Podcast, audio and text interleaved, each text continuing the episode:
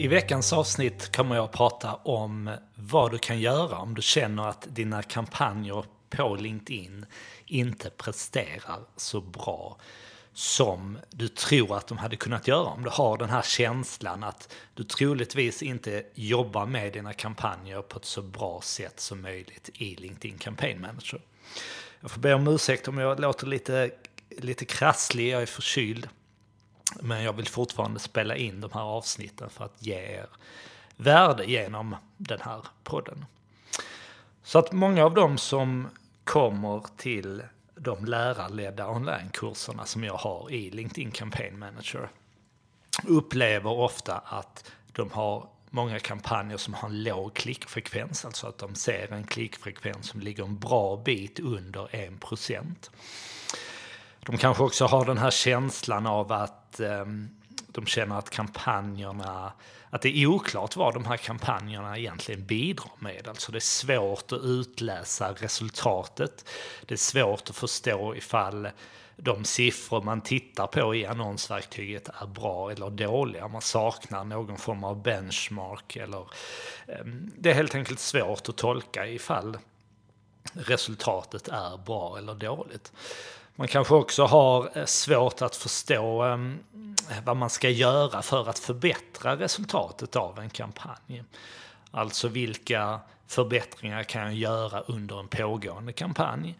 Men kanske även att man upplever att det är svårt att veta vilka insikter man kan ta ut från en kampanj för att ta med sig det in i en kommande kampanj för att få den kampanjen att prestera ännu bättre.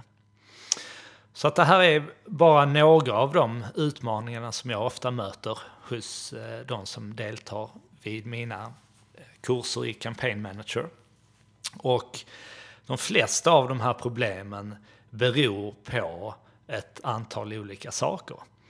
Man har exempelvis eh, ingen konverteringsspårning implementerad i Campaign Manager, vilket gör att man istället för att fokusera på konverteringar får använda målsättningen webbplatstrafik. Och det som händer då det är att istället för att vi säger till LinkedIn att vi vill få folk att klicka på annonsen men vi vill även få dem att slutföra det här målet på vår webbplats. Vad det nu kan tänkas vara, att köpa eller att fylla i ett formulär eller att hämta en e-bok eller vad det nu är. Så säger man bara till LinkedIn att vi vill få så många som möjligt att klicka på annonsen. Och det gör då att LinkedIn LinkedIn visar inte era annonser för de här personerna som med hög sannolikhet inte bara kommer att klicka på er annons utan även kommer att slutföra det målet som ni vill att de ska göra. Så att det kan vara en sak. Avsaknad av spårning, det är ett problem. Ett annat vanligt problem som jag ser det är att många använder fel målsättning när de skapar sina kampanjer. Ett klassiskt exempel på det är att man exempelvis använder en video i sin annons där man kanske berättar allt man har att berätta i själva videoklippet och man ger inte eh, kunderna en anledning att klicka sig vidare till webbplatsen. Där det, där det kanske då istället vore mer lämpligt att fokusera på videovisningar istället för att fokusera på webbplatsbesök.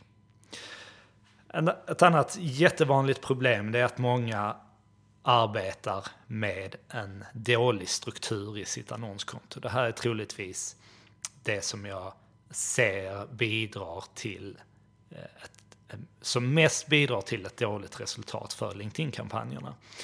Så att man har en kampanj och i den kampanjen har man samlat alla sina olika målgrupper.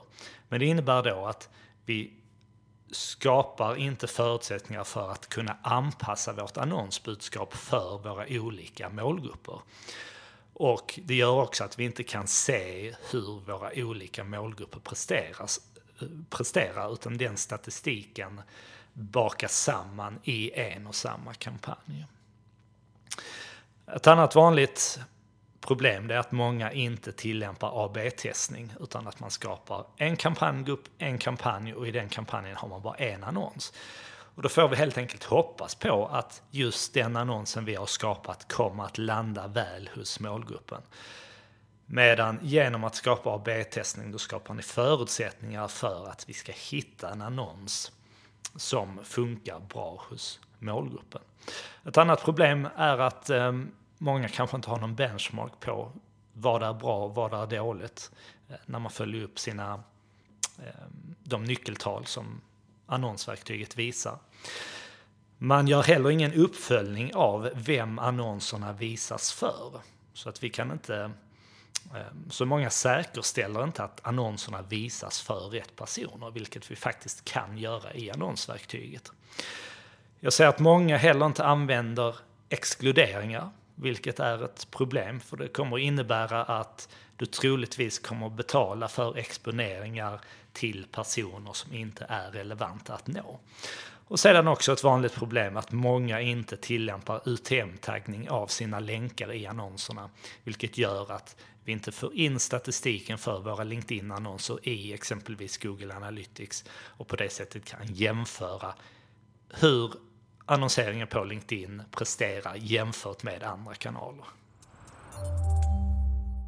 För dig som lyssnar på den här podden för första gången så heter jag Johan Åberg och jag driver sedan åtta år tillbaka ett bolag som heter Nivide AB. Där vi hjälper företag att skapa ännu bättre kampanjer i sociala medier eller i Google, framförallt på LinkedIn. Så att vi kan hantera era kampanjer. Vi genomför även utbildningar för att du ska få den här kunskapen för att kunna skapa så bra kampanjer som möjligt. Och det här leder då till att du får en förbättrad klickfrekvens som leder till fler konverteringar på dina kampanjer när du börjar strukturera ditt konto på rätt sätt så möjliggör det att du kan anpassa budskapet till respektive målgrupp. Och det driver i sin tur också upp din klickfrekvens istället för att du använder en generisk annons som visas för väldigt många olika målgrupper med kanske vitt skilda ansvarsområden. Du får en bättre insikt i om ditt resultat är bra eller dåligt. Det här kommer också leda till att du effektiviserar användningen av din annonsbudget genom att exempelvis då tillämpa exkluderingar så säkerställer du att du bara lägger dina pengar på den målgruppen som är relevant för dig att nå. Du får bättre underlag inför kommande kampanjer. Du kan ta ut insikter som du kommer att ha användning för i dina kommande kampanjer så att de presterar bättre redan från början. Du kan ta ut insikter, du får ut bättre underlag för att kunna redovisa resultatet av dina kampanjer, exempelvis för din chef eller för ditt marknadsteam. Genom att UTM-tagga dina länkar så får du möjlighet att jämföra resultatet av LinkedIn-annonseringen med andra kanaler. Och framförallt så tycker jag att det här leder till att du får den där ökade känslan av kontroll och en ökad känsla av att du gör rätt saker när du jobbar med er annonsering. Så det du behöver börja göra för att dina kampanjer ska prestera så bra som möjligt på LinkedIn. Det är att du strukturerar dina kampanjer på rätt sätt genom att dela upp din kampanjgrupp i flera olika kampanjer.